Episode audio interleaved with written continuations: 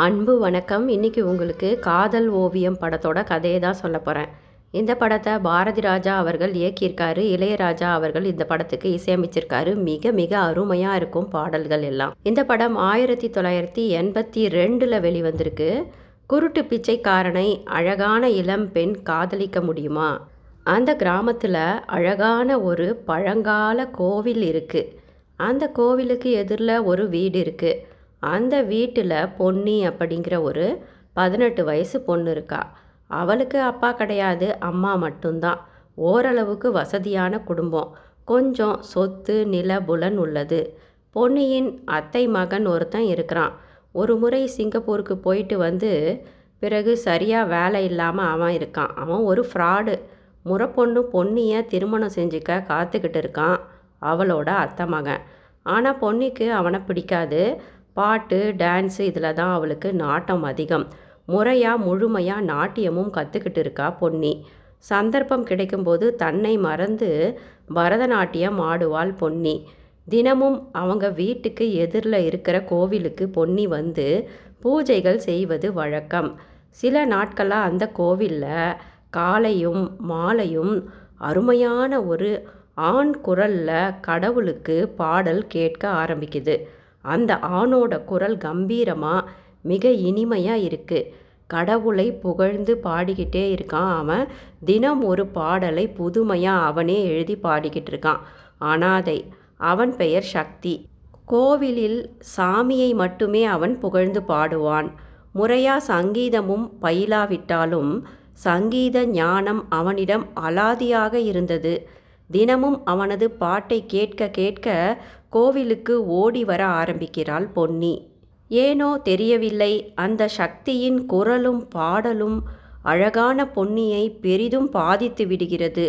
சக்தி கடவுளை பாடும்போது இவளை அறியாமல் பொன்னி தன்னை அம்பாளாக ஒரு தேவதையாக நாட்டிய தாரகையாக கனவு கண்டு கொண்டு நடனமாடுவது போல சிலிர்த்து லயித்து போகிறாள்.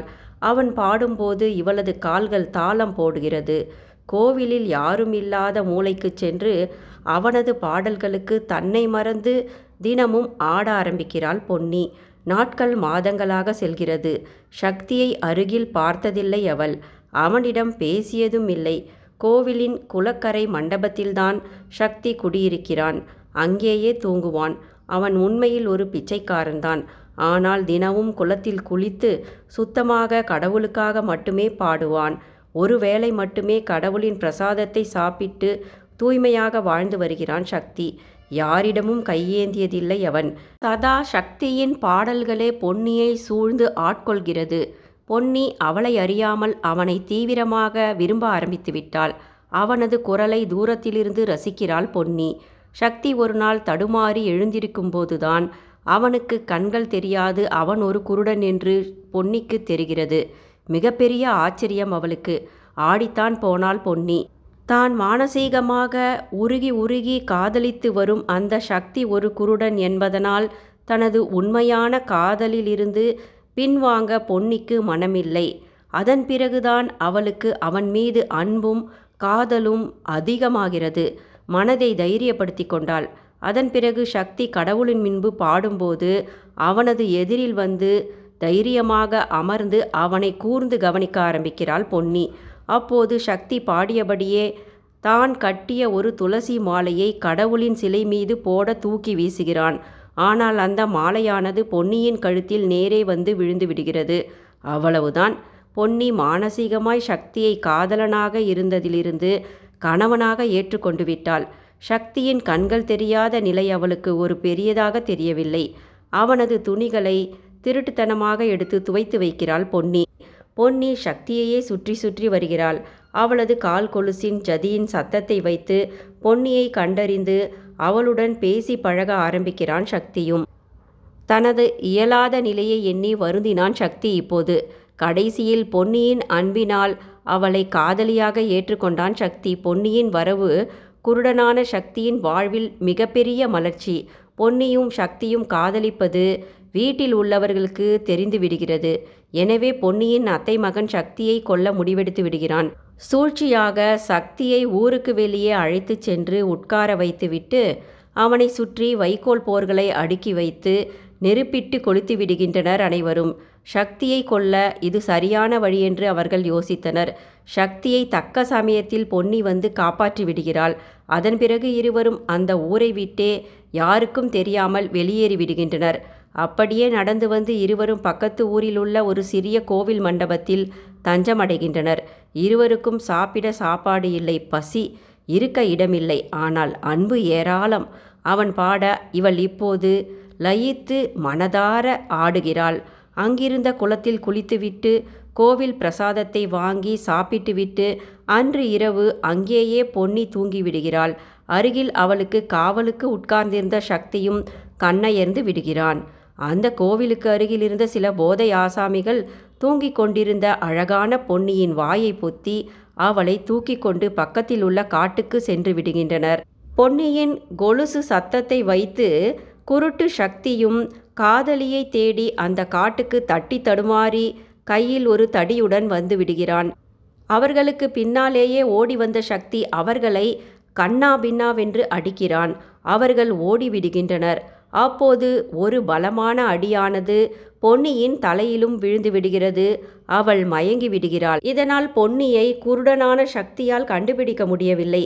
காதலி பொன்னியை தேடியபடியே காட்டுக்குள் தவறான வழியில் சென்று விடுகிறான். பொன்னியை தேடியபடி வேறு திசைக்கு சக்தி சென்று விட்டான். பொன்னியை சில ஊர்க்காரர்கள் காப்பாற்றி அவளது தாயுடன் சேர்த்து விட்டனர். ஒரு நாள் இரவு வெளியில் தங்கிவிட்டு வந்த பொன்னியை இப்போது திருமணம் செய்து கொள்ள பொன்னியின் அத்தை மகன் விரும்பவில்லை. சக்தி அங்கு இங்கு என்று தேடி அந்த கோவிலுக்கு திரும்பி வந்து பொன்னியை தேடுகிறான் மீண்டும். தன் குருட்டுத்தனத்தினால் அழகான அன்பான காதலியை காப்பாற்ற முடியாமல் போனதை எண்ணி கடவுளை திட்டி ஆவேசமாக சத்தமாக பாடுகிறான் சக்தி. அப்போது அங்கு வந்திருந்த ஒரு சங்கீத வித்வான் சக்தியின் சங்கீத ஞானத்தை பார்த்து மிரண்டே விடுகிறார். திருமணமே செய்து கொள்ளாத அந்த வயதான சங்கீத வித்வான் சக்தியை தனது வீட்டுக்கு அழைத்துச் சென்று முறையாக சங்கீதம் கற்றுத்தர ஆரம்பிக்கிறார். சக்தியை தனது மகனாக தத்தெடுத்து கொள்கிறார் அவர். இங்கு பொன்னியை அவசர அவசரமாக ஒரு வயதான பணக்காரருக்கு திருமணம் செய்து வைத்து விடுகின்றனர். பதில் பேசாமல் பொன்னி ஊமையானால். திருமணம் முடிந்த பின்னாலும் ஊமையாகி தினம் தினம் சக்தியை நினைத்து அழுது கொண்டிருக்கிறாள் பொன்னி. கணவனுடன் அவளால் வாழ முடியவில்லை. உடலாலும் மனதாலும் தள்ளியே நிற்கிறாள் அவள். பொன்னியின் வயதான கணவனும் அவளை கட்டாயப்படுத்தவில்லை.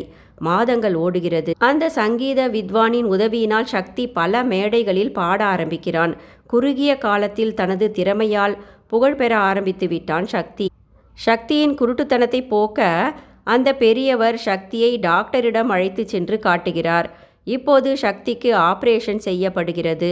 ஒரு சின்ன ஆபரேஷனில் சக்தியின் கண்கள் மீண்டும் சரியாகி பார்வையும் திரும்பி விடுகிறது. சக்தியால் இப்போது நன்றாக பார்க்க முடியும். பணம் பேர் புகழ் எல்லாமே கிடைத்து விடுகிறது. தன்னால் காப்பாற்ற முடியாமல் போன பொன்னியை எண்ணி எண்ணி தவிக்கிறான் சக்தி. பொன்னியை எப்படியாவது கண்டுபிடித்து பார்த்துவிட வேண்டும். அதற்காக தான் தான் உயிர் வாழ்வதாக சொல்லிக்கொண்டே இருக்கிறான் சக்தி. பொன்னியின் பணக்கார கணவன் வேணு கோவில்களுக்கு தர்மகர்த்தாவாக இருக்கிறார்.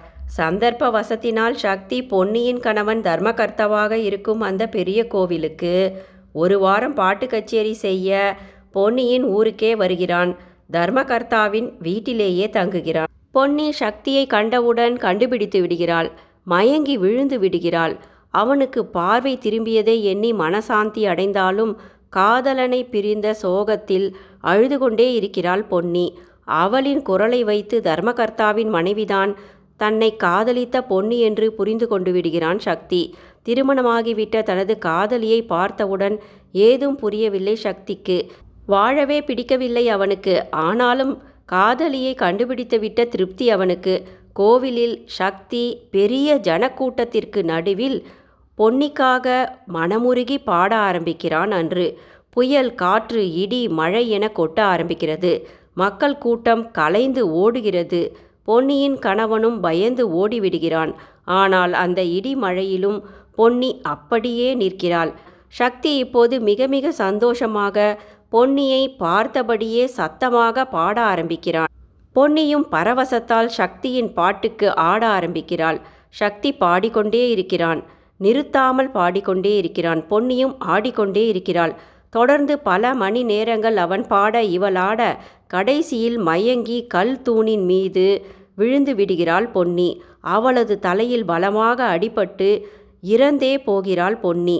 பாடி பாடி வாயிலிருந்து ரத்தம் வழிய அவளது காலடியில் விழுந்து சக்தியும் இறந்து விடுகிறான். பொன்னியை பொறுத்தவரை அழகு அந்தஸ்து ஆஸ்தி என்று எதையுமே பார்க்காமல் கோவிலில் பக்தி பாட்டு பாடும் பிச்சைக்காரனை ஒத்த ஒரு குருடன் மீது காதல் வந்துவிட்டது. அது எவ்வளவு ஆழமான உண்மையான உயிரான காதல். அந்த காதலை பிரிந்து வாழ்வது என்பது உயிரை பிரிந்து வாழ்வதற்கு சமம்.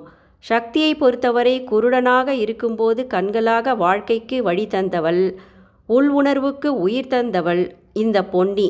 அவளை பிரிந்து வாழ்வது என்பது அவனுக்கும் சாத்தியமில்லை. நன்றி.